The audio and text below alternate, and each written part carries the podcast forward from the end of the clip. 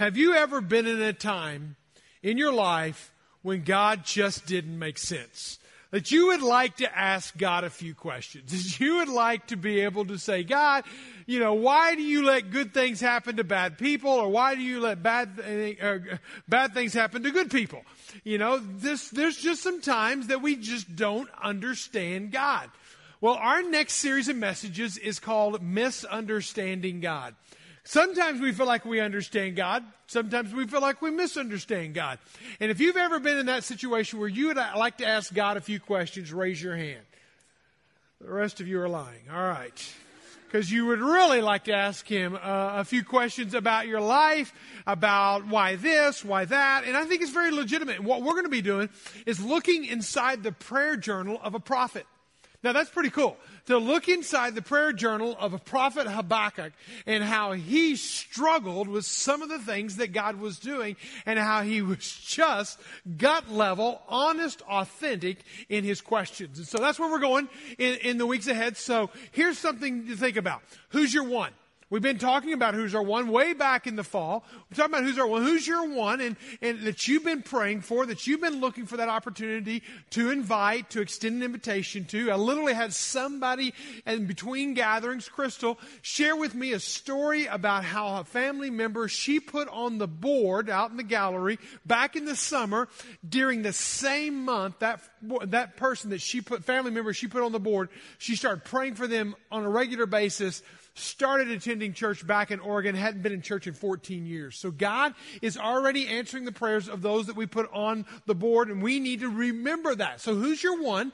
Maybe you would invite them to this Misunderstanding God, because I promise you everyone has at some point, or maybe is currently, at that point where they just like to ask God a few questions. They'd like to set up an appointment with God, and they would like to ask him a few questions. Well, this is an opportunity where we're going to kind of dive behind that. Now, here's an opportunity for you. On the 19th of October is our pumpkin party, which is a great big blowout event. We have hundreds of people. We kind of take over Farmland Adventures, and so we'll do the same thing this year. We'll invite you to invite your one, invite a friend, invite them to come and be a part of that time together. And that's on Saturday night, and then invite them back for Sunday morning as we kick off Misunderstanding God. Just an idea. Put it in your prayer tank. Be praying about it and be considering. All right. So I'll ask you one survey question. Have you ever wanted to ask God a few questions? Or never ever a time in your life whenever God didn't make sense? I'm going to ask you a second question. It's a series of questions. It's a survey day. Okay. So survey day number 2 is I want you to go to take your phones out and go to this website. And we're going to ask you to complete a survey. Maybe during the service. It took me all of 30 seconds last night to complete it. It just... There's a flood coming. I think that's what that means. So if you didn't know that already. So anyway, you're gonna just take this survey on your own and complete it. You can complete it entirely during this gathering and just pretend like you're listening to me and taking diligent notes. And so anyway, this is what you can do. We'd like to hear how God has touched, moved, or not moved in your family in this series of messages. And then at the very end is where this might take a little bit longer. If there's something that we missed or something maybe we covered too much of or something like that you'd like to say, hey, Mike, would you consider about praying about maybe sharing a message along these lines? This is an opportunity for you to speak back, communicate back to us. That's that survey that's for you to be thinking about and be working through during our gathering today. No way did I anticipate in this series of messages that we would end up in marital bliss because we've done the Song of Solomon in 6 weeks, all right? But hopefully, whether you're married or you're single, it has given you a picture for what should be and what could be. Big phrase there. What should be. This is what a marriage, this is what love, this is what marriage, this is what sexuality is supposed to look like. But it can get there, again, if we operate within God's parameters. That's kind of where we've been going. Now today, we're going to talk about, to close out the series, endurance. The endurance of a love that lasts through the years. The old Kenny Rogers song. So if you think about endurance, that's a word that kind of conjures up in my mind, kind of some negative feelings. Negative thoughts, in that it sounds like I'm just grinding it out, like I'm just making it to the end. I'm going along to get along. I'm just sweating it out, but I'm not really enjoying it, okay? That's not the word endurance that I'm talking about here. It's not just simply tolerating one another kind of endurance. No, endurance that I speak of today is one of stamina, is fortitude, of resolution. It's one where it speaks of we made it through some storms, and because we have a higher standard of what love is, we're going to be able to make it further in life. Because we're living on a different love paradigm than everybody else out there, then we want to make sure that we have that endurance kind of love. That's where we're going with our message today. But here's what I want us to do. Before we can go any further, we've got to acknowledge some people in this room. There's some in this room that have endured for the decades. And we want to recognize them today. So if you are married and in this room and your marriage partner is with you, they must be present to win, okay? Must be present to win. And you're in this room, would you, if you've been married 10 years or longer, would you stand to your feet? 10 years or longer, stand up. All right, give these first ones a round of applause. All right, good. 10 years in the books. All right, if you have been married for 20 years or longer, all right, remain standing. Everyone else be seated. All right. 20 years or longer. Give these guys a round of applause. All right. You see where I'm going with this. Lori and I, we'd have to sit down on this one because we're not quite there yet. 30 years or longer. All right. 30 years or longer. Very good. Very good. Says a lot right there. All right. Now, 40 years or longer. All right. Give them a hand. We're doing well. We got more in this service. We're going for the big golden years now. 50 years or longer, remain standing. Woo, give these a big round of applause. All right, we've got four couples remaining. Now I'm going to just start counting off the years. 51 years or longer. 52 years or longer. Are y'all sitting down there? All right. Do we have one remaining? How many years? What?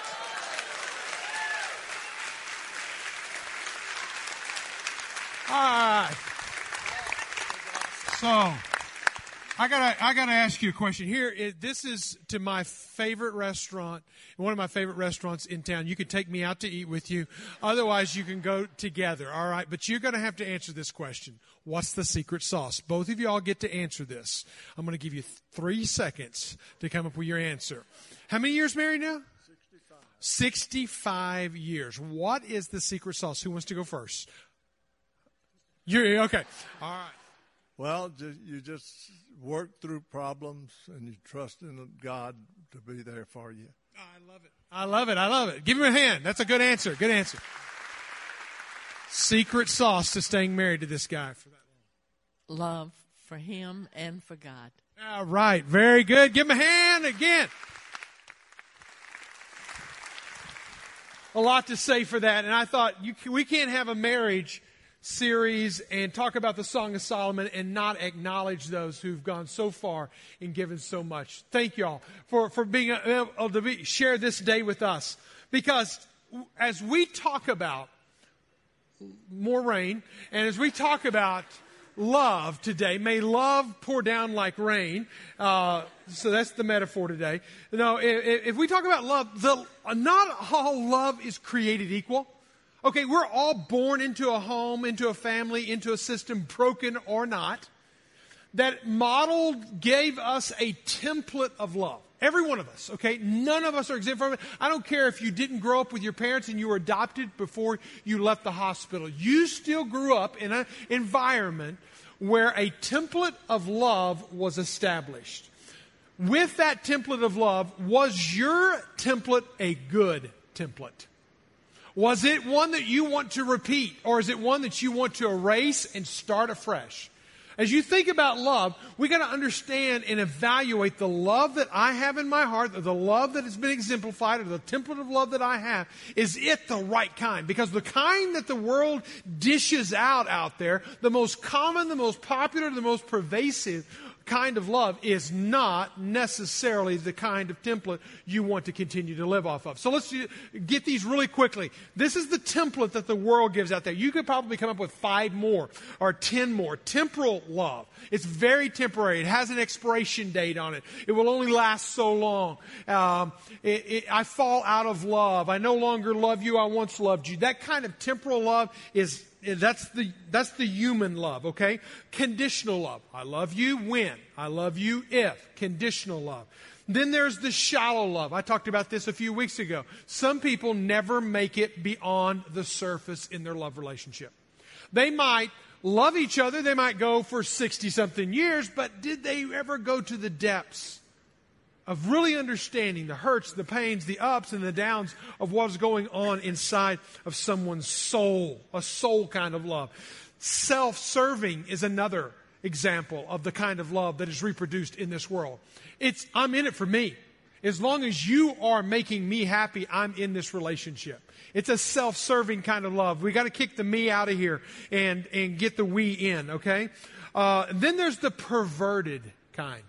Now, guys and gals, you can fill in the blank on this one. There's as many different forms of redefining love and redefining marriage and redefining identities and redefining that it is one hot mess in what it is out there. And I say we have got to call a spade a spade. If it is perverted, if it's off God's original plan, then we need to get off of that template and we need to erase that template. We need to move to a divine love. All right? Divine love is the love that God has for us. It's the love that Christ models for us. In fact, today in the message, I want you to parallel all throughout this. Does this love represent Christ's love for me? And do I give that same kind of Christ's love to my spouse? Because if it's a divine love, then it will look totally different. It will be an intimate love. It will be an identifying kind of love. It will be an invincible love. It will be an infinite love. It will be an invaluable love. And that's the kind of love in the Song of Solomon, in the last chapter of the 20th of the 22 poems that he lists out for us that we're looking at today. So find Song of Solomon, chapter 8. If you have your journals, you've been journaling along with us, here's where we're going to be today. Chapter 8, we're going to be at what one scholar said is the most important passage in all of the Song of Solomon. It is most important because of the depth and the density of all that it has to say to us, how it challenges us. It's one of the most powerful in the entire book. As we look at this passage, we're going to learn about divine love and that those words that we just spoke of. But let's look at this passage, and I'm going to begin reading in verse 5, and then we'll go on from there. Verse 5 says, verse 4. I adjourn you, O daughters of Jerusalem, that you not stir up and awaken love until it pleases. Okay, this is a phrase that's used several times in the passage, several times in all of the poems. He's challenging. It's written to singles. It's written to single women. It's written to singles out there who they're looking for love, okay? That's not a bad thing. Nothing wrong with that at all. But let's do this. Let's develop a healthy template of what love could and should be, and then let's pursue that. And if it's anything off of the deviant of God's template of divine love, let's not do it. Let's exit out of our love paradigm. And so, with that being said, let's jump into it. Verse 5. Who is coming up from the wilderness? Again, using metaphors, using imagery here. Who's coming up from the wilderness, leaning on her beloved? Under the apple tree I awaken you. There your mother was in labor with you. There she who bore you was in labor. Set me a seal upon your heart, as a seal upon your arm. For love is strong as death, and jealousy as fierce as the grave. Its flashes are the flashes of fire, the very flame of the Lord. Circle the word Lord. The only time the word Lord appears anywhere in the book of Song of Solomon is right here in verse 8. Now, it's not saying that, hey, he waited to insert the Lord into his relationship to the very end. Again, this is not a narrative. This is poetry. He's actually giving the secret sauce of which you heard from both of them back there. The secret sauce is a divine love, an interjection of Jesus into the storyline of my love life, okay? Jesus is not a part of the storyline of your love life. It's going to be an inferior human kind of love from the get-go. So now we get the flame of the Lord. Now we go to verse 7. Many waters cannot quench love, neither can floods drown it out. If a man offered for love all of the wealth of his house, he would be utterly despised. So you look at this passage, we understand an incredible life principle that divine love originates in divinity. Divine love originates in divinity. Divinity is the word for God. We get to have divine love. My love ratchets up the quality of my love, the quantity of my love. Goes to an exorbitant level, to a divine level, to a mysterious level, to a warp that no one else knows. That's why I say when an unbeliever marries a believer, they're already unequally yoked, because a believer has experienced a depth of love, a breadth of love that no one can compare to. This person who's not a believer is nowhere going to be able to love them at the depths and the breadth that a person who knows Christ. So what we have to do is we have to understand and bring those two loves together and understand that divine love is where it all begins. And so when you look at love, anything short of divine love is going to be human love, because the very nature, the very core, the very essence of our God is love. 1 John chapter 4, verse 16 says, in fact, read this out loud with me. God is love. Whoever abides in love abides in God, and God abides in him. So the fact that I have love in me, how do I get love in me? Because I have God in me. And when God is in me, he's abiding in me. And guess what's abiding in me? But his love is abiding in me. Anything short of that, it's not God's love. It's not divine love. It will be an inferior form of love. Mark it down, big, plain, and straight. What we're focusing on is not the human love and debunking that. We're focusing on the divine love and aiming for that, wanting that in us. And how do we get there? But it's going to be through a relationship with Jesus Christ. I'll just give you the end of the story right now. A relationship with Jesus Christ sets me on path to be able to love at a divine level. So 5 qualities of a divine love between a husband and a wife. This is what we're aiming for. This is what we're looking for. Singles in the room, this is what you're aiming for. This is what you're looking for. So are you ready? Here it is. Love number 1 is love is intimate. There's a connectedness that is nowhere seen, felt, or tasted, or smelt in any other form than in a faith marriage where God is at the origin and the source of love. Anything short of that is going to be an inferior kind of love. You remember several times, I think 5 to be exact, 5 different times in the book of Song of Solomon, it talks about soul love. Soul love. You got to love somebody at a soul level. So many people love them at a body level, at an image level, at a what can you bring to me level.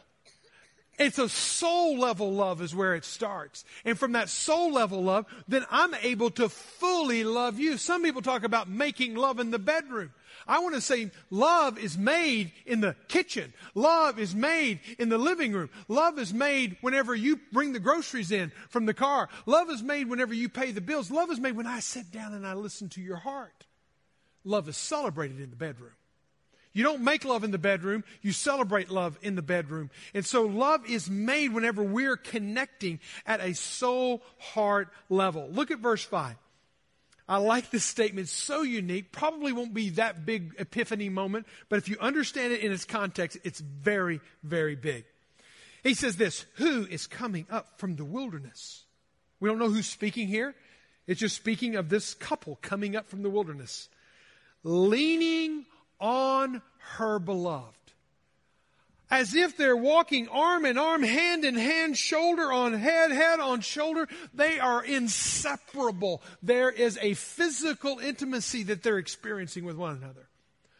And again, it happens because there's a soul intimacy with one another. the soul intimacy doesn't happen, guess what? The physical intimacy happens only in moments and times. Soul intimacy, you never live without that. And then it generates beautiful physical intimacy. Now, some scholars believe that this is a double entendre, that actually this wilderness walking up from is literally that they're from the bedroom. They're walking from the bedroom. They've been together. Now, whether it's that or it is literally they're out walking through the field and they're walking up from out of the wilderness and they're walking hand in hand, we're going to go with the most basic interpretation today. But notice this. It is their leaning on one another. Only time this word is used in the Hebrew Bible, so circle it if you got your little journal Bible. The only time this word is used in all of the Hebrew Bible is right here. It's a double entendre, and it means this idea of leaning on one another physically, but leaning on one another in a very beautiful, intimate, connected kind of way. I think about it like this. Now, again, PDA, public display of affection. Now, maybe that's never been a big deal for you, but in the world, in the culture in which we can watch it on television and watch PDA, public displays of affection, anywhere and everywhere. I see some people in places, I think, you do that out in public? Why do you do that in public? You do that somewhere else, behind closed doors. So you see that kind of stuff. Well, up until the French Revolution, that didn't happen in Western society. Up until Western, it was button neck up to their neck, and there was dresses down to their ankles, and anything else that beyond that was immodest, and you did not show public affection to one another.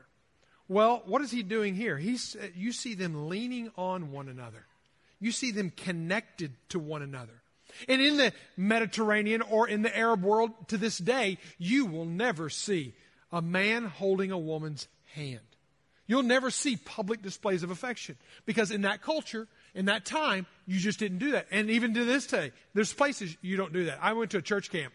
I can remember going to this church camp because you go to meet girls and Jesus on the side. And you went to this church camp as a kid growing up. And it was interesting. One year, it was like this little pod of people and that little pod and that couple and that was a couple and all these couples lasted a week and then they all broke apart. But they were great for the week, right? And it was pretty riotous at times whenever you would see some these people out doing what they did at church camp. Again, I remind you. Until the next year came along and they had an entire new camp director. I think the last camp director got fired because of this. And so they introduced a new rule called no PDA rule, public display of affection. So literally, you could not even hold your girlfriend for the week's hand. You could not even hold her hand. You could not kiss them. You could not do any of that kind of stuff at camp. It was like rocking camp and changing the whole paradigm. There were PDA police that they would watch for you. And maybe you might sit in chapel at night and hold a finger, but you better not get caught holding that finger. That was it. That was the rule. Well, just imagine that as a cultural rule. And now think about this couple. What are they doing? They're leaning on each other. There's a connectedness. There's an inseparability that's going on. There's an intimacy that's being physically shown that's happening internally as well. There's love is an identity. Love is an identity. Now, this may set some of us off because, again, we're so individualistic as in our culture today that sometimes we miss this. But divine love is our identity. It's think about it like this. Who are you? If I just ask you, who are you? What would your answer be? A lot of people would say, they would answer it by, I am what I do. I am a police officer. I am a doctor. I am a homemaker. I am a teacher. I am a student. Their identity is in what they do. The problem is if you are ever let go from what you do, you will lose your identity, okay? And you've seen people that have done that. They've lost their identity. That's not the way we're supposed to be defined as our identity. Our identity is made up in whose I am, okay? Whose am I? Who do I belong to, okay? Well, here's a verse in Scripture just to kind of picture this. I am first and foremost, I belong as a follower of Christ. I belong to Christ. Now look at the way Christ looks at me. looks from heaven, looks down to earth, looks at Mike McDaniel. How does he see him? He sees him as a chosen race, as a royal priesthood, as a holy nation, as a people for his own possession. I belong to Christ. My identity is in Him. There's a beautiful piece of art that's out in the gallery that just went up this week that you can go out and even participate in the art story that's going on today. That's there. Look at it and read every one of it. It's about your identity. Your identity is in Christ. But my identity is also in whose I am, because I am Lori's, and Lori is mine. I gave myself to her at the altar. She gave herself to me. And we are on a mission to become one, not two, but one. And that one is me giving myself completely over to her and her giving herself completely over to me. 1 Corinthians chapter 7, verse 4 says, the wife gives authority over her body to her husband. Basically, my body is now yours. What does the husband do? The husband gives his authority of his body over to his wife. Now, my body is yours. How can I be anything else but hers? And how can she be anything else but mine? So that is the all-in, bought-in to relationship. Now, let's look at verse 6. Where do we get this? Set a seal. Set me a seal upon your heart. Circle the word heart. And a seal upon your arm. Circle the word arm. The word arm, the word heart are very important to see, and notice the sequencing of them. He says, I want you to know that I am sealed with. And every commentator I read from this week point to the fact that this seal is like a seal, like a signet ring seal, like a ownership seal, like I belong to somebody's seal. And notice where the seal is applied to first. It applies to the heart. And we're connected to God, and He seals us in Him. That's why in Ephesians chapter 1, it talks about being sealed by the Holy Spirit. It's why we are sealed in Christ, okay? There's this sealing effect, but it also is a seal upon my arm. In the Egyptian world, and some people have pointed that this book was read to the Egyptian world. Again, why? Because Pharaoh's daughter may have been the first wife of Solomon. This may have been to the Pharaoh community or the Egyptian community that around the bicep of an Egyptian woman, they would put a golden seal around her to indicate that she is given to someone else. She is off the market. She is unavailable. How do we do that today? Right there. That little, for me, a piece of plastic or rubber. For others, it's a piece of gold. For others, it's a piece of whatever. But it's an important little seal that says that Mike McDaniel is off the market. It's a reminder to me that I'm off the market, that I am given to someone else, that my life, my love, my devotion belongs to someone else. It is no longer about me. It is now about we. Our identity is in each other. The problem in our world of me and the we and the us is we have a hard time being about me. We have a hard time being about we. We're always about us. Let's go to number 3. Love is also invincible. Love is invincible. Verse 6 is the epic point of this entire poem. And again, Longman said it's the most important poem in all of the 22 poems. So now we're looking at the very core of it all, the very core of this entire book. The very essence of this book is in verse 6 alone. We've already read about the seal, but notice what else he says. For love is as strong as death, and jealousy as fierce as the grave. What a statement. How strong is your love? That love that you have for that other person, how strong is it? The word here for strength is used by David when he's writing about the Lord's strength. In the book of Psalms, chapter 89, verse 13. In the Psalms, it says this, you have a mighty arm, speaking of God. You have a mighty arm. Strong is your hand. High is your right hand. Basically, he's praising God for the strength of his arm. All right, don't miss this. The same word that he used to describe the divine strength of God, he uses to describe the divine strength of love. Your love is strong. For love is strong as death. Whenever you look at Song of Solomon, you are seeing what I think is the Old Testament version of 1 Corinthians 13, the love chapter in the New Testament. When you read 1 Corinthians 13, what do you read there? Love never fails.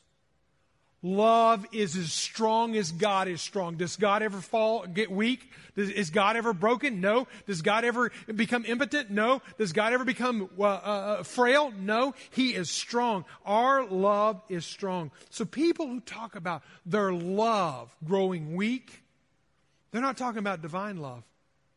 They're talking about human love. Love that is divine never stops. When I think about marriage, and I can't remember. I wish I had kept a track in 29 years, nearly 30 years in ministry. I wish I'd kept track of all the weddings that I'd done. Probably about half of the weddings that I've done, the couples will come and say, they'll request, hey, we want to write our own vows. We don't want the traditional vows, and I'm fine. I'm way fine with that. I really am. It's going to sound like I'm not, but I am. But here's my fear, is we might, in our attempt to be very personal with writing our vows, we might miss or skip some incredible truths that are made up in the traditional vows. For example, I'll hear people talk about, I love you since the day I saw you, I met you, I've always wanted to be with you, you're the person for me, blah, blah, blah, blah, blah. And a lot of it is a feeling-based kind of vows. Which again, it's a wedding ceremony, it's heart to heart and all that kind of stuff. But if it's only a feeling-based kind of vows and it's not a commitment kind of vows, I think we're missing the vows. Listen to these words. To have and to hold from this day forward, for better or for when you're a jerk or worse, for richer or whenever you're not making so much and we're just barely making it, or for poor, in sickness or in health, to love, but not just to love, to cherish, till death us part, according to God's holy ordinance.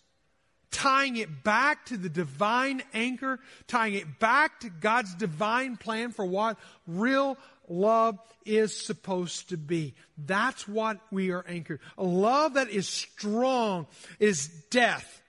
Jealousy as fierce as the grave. Why does he even bring grave and death into the picture? Because till death us do part. That's how long our love is supposed to last. Till the grave snatches us up, until death takes us away. But have you noticed this? Notice this. He says, love is stronger than death. I've seen it more than once. It's sad, but it's beautiful all at the same time. Whenever a couple's been married for 50, 60 years, they've given themselves fully, completely to each other. They've honored the vows. They've kept the vows. They've endured the storms. And man, every marriage has storms. You don't give up and you don't give in. You hang in there. And you go through the seasons of life. And then one of them passes into eternity. Off the scene. And there's one now standing alone. And it's hard. It is PTSD. It is everything that they can do to keep living.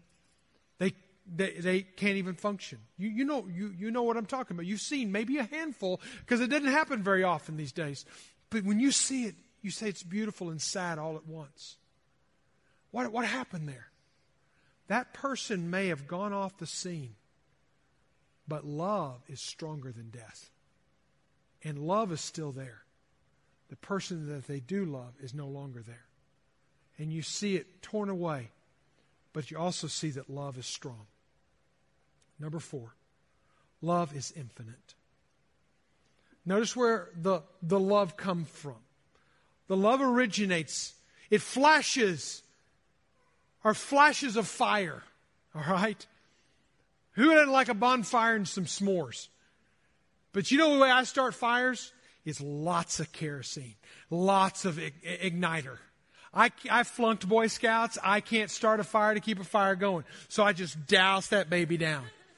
And hopefully by the time it runs out of the flighter field, hopefully the fire sticks. Flashes of fire. The very flame of the Lord that water can't even quench. Love. Death, listen, real divine love. Death can't stop and water can't quench because it's divine. That's a love that is unstoppable. That's a love that never ends. Number 5, love is invaluable. You can't put a price tag on it. When you see it, when you experience that kind of love, you can't settle for second best any longer. You won't want to go back. And you won't cash it in. But the thing is, I see so many people, oh my gosh, so many people who will sell their love for some cheap rendezvous. Who will sell their commitment for some promotion on a job that will literally take them away from their family more and will end up robbing their marriage. I ask you today this question. What is your marriage worth to you? What's the price tag on your marriage? Hopefully you can say, you can't buy it.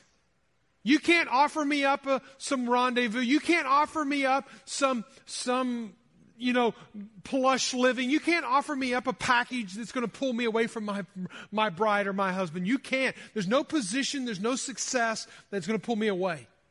I am not compromising my family. And so many people do this. Look at verse 7. He says, if a man offered for love all of the wealth of his house. Basically, you measured your wealth not by what's in your 401k, what's your net worth, whenever you take away your debt, and basically, all you had in this time is what you were standing on, walking on, living in. It was your house. It was your home. It was the property. It was the cattle. It was the sheep. That's it. What if somebody came up and put everything in front of you and said, you can have all of this? Would that buy your love and loyalty and your commitment? And then what does he say? He would be utterly despised. He would be laughed at. You cannot buy this love. It is intimate. It is identifying. It is invincible. It is infinite. And it is invaluable. You cannot buy this love. Where does this love come from? It's not manufactured. You can't drum it up. You can't feel your way into that kind of love. It comes because of a divine relationship with God. Now here, I'm going right back to the beginning. God is love. And everyone who abides in God abides in love. Remember that. Where does this kind of awesome divine love? How do I love my wife in this extensive way? How do I love my husband till death us do part? How do I get there? You won't get there outside of a relationship with God. Whenever Paul gave his commentary on marriage, Ephesians chapter 5, verse 25, he was tying it back to Genesis. He's referring back to the original marriage. And he said, back in the original marriage, guess what? That is a picture of Christ's marriage to us. In Ephesians chapter 5, verse 25 says, husbands, love your wives as Christ loved the church. As Christ, as an example, as the standard, as Christ loved the church and gave himself up for her. See, the quality of your marriage, the quality of your love relationship with your spouse has a direct correlation to your love relationship with God. When you have a hot-hearted relationship with God through Jesus Christ, you are now able to love your bride, your husband, like only God could.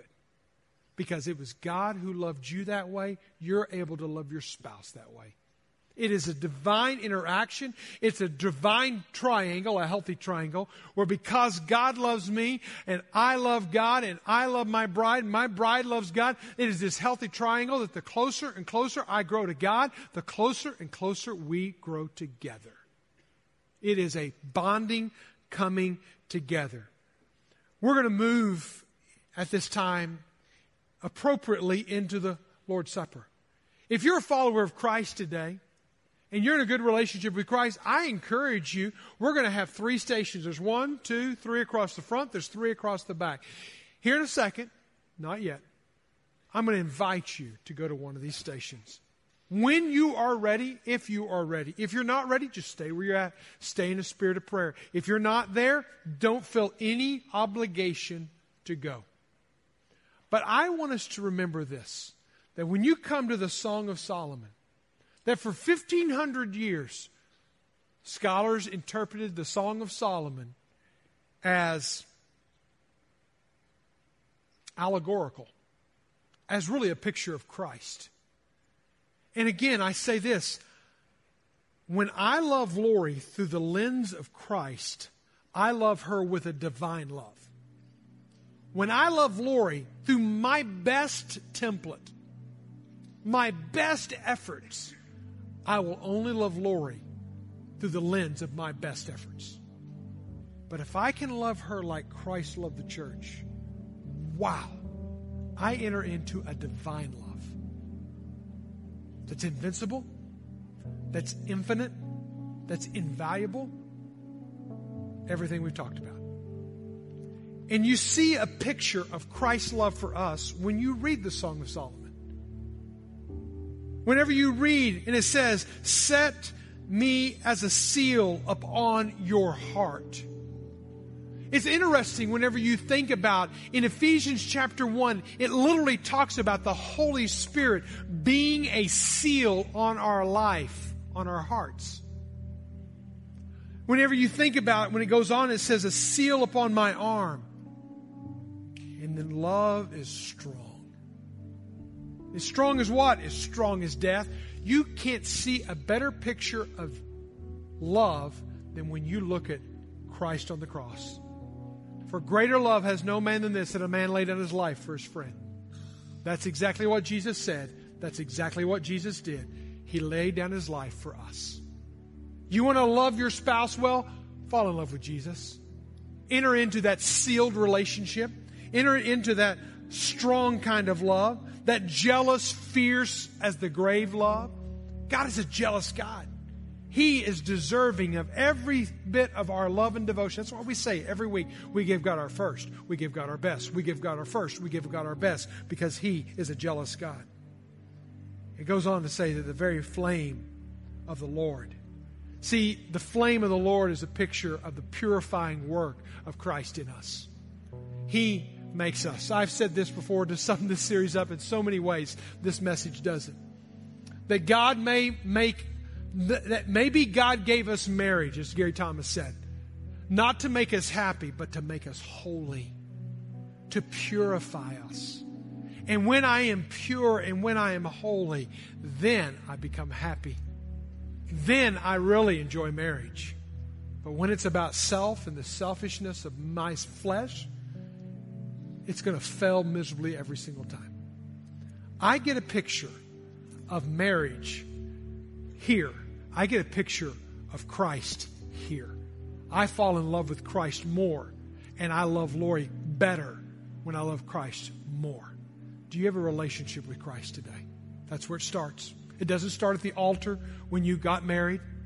It starts right here where you're sitting. Have you given yourself to following Jesus? Would you bow your heads with me? If you've never given yourself to Jesus, let's start where it matters. You'll never love the one you say you love, and I know you love them. I know you gave your vows to them, and I know you love them. You'll never love them fully as you could possibly love them until you've experienced Jesus intimately. Have you experienced Jesus? Where you're at, you can just say, Jesus, I need you. Yes, I need to love my spouse better, more fully, more completely. But God, I need you. Just tell him in your own words. I'm going to pray, and then we're going to open up our time, and you can go whenever you're ready and whenever God lays it on your heart to go. This is your time. Father God, we pray that in this moments together that you will just be very, very real to our hearts and our lives. And where we're not whole, Lord, would you make us whole? Where we're holding back, would you help us to let go and to say yes to you? Lord, we won't stop. We won't relent until you have all of us. We're going to keep giving ourselves away, Lord. Giving ourselves away, Lord, because we know that when we have all of you, when we are experiencing you, Jesus, I can love more fully, more freely, more divinely. God, help us to get out of human love and get in with you, Jesus, and learn how to love like never before.